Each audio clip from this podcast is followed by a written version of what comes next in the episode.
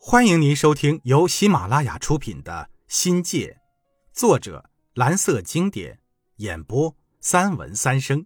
欢迎订阅。第四章：心界。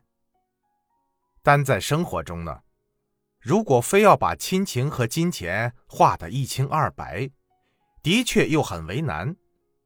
母亲把钱借给了自己的女儿，是不是舐犊之情呢？不借。算不算是淡薄亲情？这里应该有一个原则问题，但原则是什么呢？恐怕很难从哲学的意义上说得清楚。生活中的事儿啊，纷繁复杂，而亲情的关系更是扯不清、理不断，不是简单的借与不借解释的清楚的，不是吗？学会拒绝的技巧。人家会说你滑头，说你冷酷，招来自私、小气等不实的骂名。不轻易的向他人借钱是我的处事原则，但不轻易的借钱给别人，既要考虑圈内人的影响，又要避免伤害感情，是一件很伤脑筋的事儿。不轻易借钱，理论上说得过去，做起来呢，又让人很矛盾。回想起来，从我姐借钱事件后至今为止，在借钱和还钱上有过几次大的交锋，说钱不外借根本行不通。现实中你借我借，有借有还，似乎成了礼节性的往来。比如说吧，我集资建房搞装修，向小姨子借个三万五万的不是没有，朋友的房子遇难。侄女出国留学要个十万二十万的事儿也是有的，谁没有过应急之用？如果都算的那么清楚，这人活着就累了。我这一生中，唯一遗憾和内疚的是素英姐去世时，外甥女儿向我这个舅舅借钱，我竟然一分钱都拿不出来了。素英姐家接二连三的遭遇病魔袭击。先是治姐夫的肾衰竭用了很多钱，我和家父凑的六千元只是杯水车薪。到姐夫去世，差不多把家里的积蓄都用光了，这我是知道的。二零零八年，素英姐的糖尿病引发起并发症，住院幺八幺医院治疗。外甥女儿向单位借了一大笔钱，不久姐去世后，为了安葬。要向我借一万多元，我很为难。这几年呀，父亲直肠癌住院，虽然可以按比例报销，但买墓办丧事用了好几万元。母亲从二零零六年到二零一零年间，每年都得住院一两次，少则六千元，多则一万元以上。母亲所在的生资公司随着生产资料市场的开放而名存实亡。二零零七年，单位注销了，所有的医药费必须自理。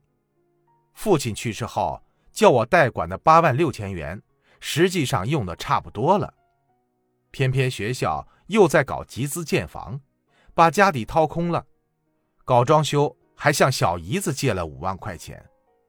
当外甥女儿泪水汪汪的跑来向我借钱时，我手里真的没有一分铜板了。为此。姐弟俩可能对我有误会，到现在这个结还吊在那里。但愿不要结怨一辈子。其实我这个人不计较钱，有钱时还算豪爽，用钱借钱还是很大方的。当然是对什么人、什么事儿。这些年，双亲已经上了天国，家里的负担少了，学校的待遇好一些，经济上。慢慢恢复了元气，可惜父母亲都没能享受这等福分。二零一零年，我女儿到国外求学是很花钱的，一年近二十万的开销，并没有影响我们的生活品质。也正是从这年起，直至现在，我每月的工资、津贴，包括奖金，全部交给夫人，所有的银行卡都由夫人掌管。每年有多少钱，我还真的不知道。我算不算是个好男人呢？随人家说吧。美国总统本杰明·富兰克林曾经说过：“If you would know the value of money, go and try to borrow some。”意思是，要想知道钱的价值，就想办法去借钱试试。道出了借钱难和还钱也难的哲学关系。而我接下来借款的亲身经历，是对这个哲学命题最好的注释。一九八五年夏，黎明姐开的店宣告破产了，一夜间，两人离家出走，不知去向，所有的债务全部转嫁到了母亲头上。眼看着离单位给出的还款期限一天天逼近，母亲差不多要急疯了，因精神高度紧张。患了高血压病，又因气血不足、内分泌失调，又得了糖尿病。这些病折磨了母亲的后半生，最终倒在了这个时期落下的病根上。我也为母亲的事犯难了，到处向亲戚借钱筹资，可上天无路，下地无门，钱哪有那么好借的？母亲先是跑到柳城，向我舅借了两千块钱。我陪着母亲到三街老家，向丁克舅借了八百元，这就是我们所能借到的所有款项了。加上我和母亲东拼西凑的四千元，半年多的时间集资不到七千块钱，连本带利还欠公司一万二。在临桂中学的那些日子过得很不开心，教学之余，那该死的债务压得人抬不起头来。但又不得不承受借钱还债这种心灵摧残。那时候的感情特别脆弱，绝望无助中的人又特别轻信别人。我一生中最大的屈辱就发生在这个时期。那是七月中旬的一个下午，离母亲还债的最后期限还有两个月不到的时间，我踏上了去广州的列车，去找一个叫李培文的朋友借钱。我管他叫文哥。这个文哥个头不高，偏瘦，说是广东东莞一个农场的职工。两年前跟王金城做过生意。认识他前，他已经在我姐开的旅馆混吃混喝了好长时间，直到旅馆倒闭。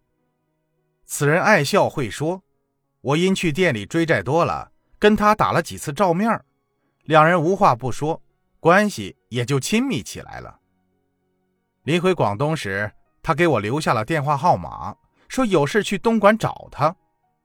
那时的我可能是被催债的事儿急傻了眼，在完全无望的情况下，就真把文哥当成了救命稻草，怀里揣着他的电话和一百四十元钱，买了几袋香菇、木耳作为见面礼，到广州寻求他的帮忙去了。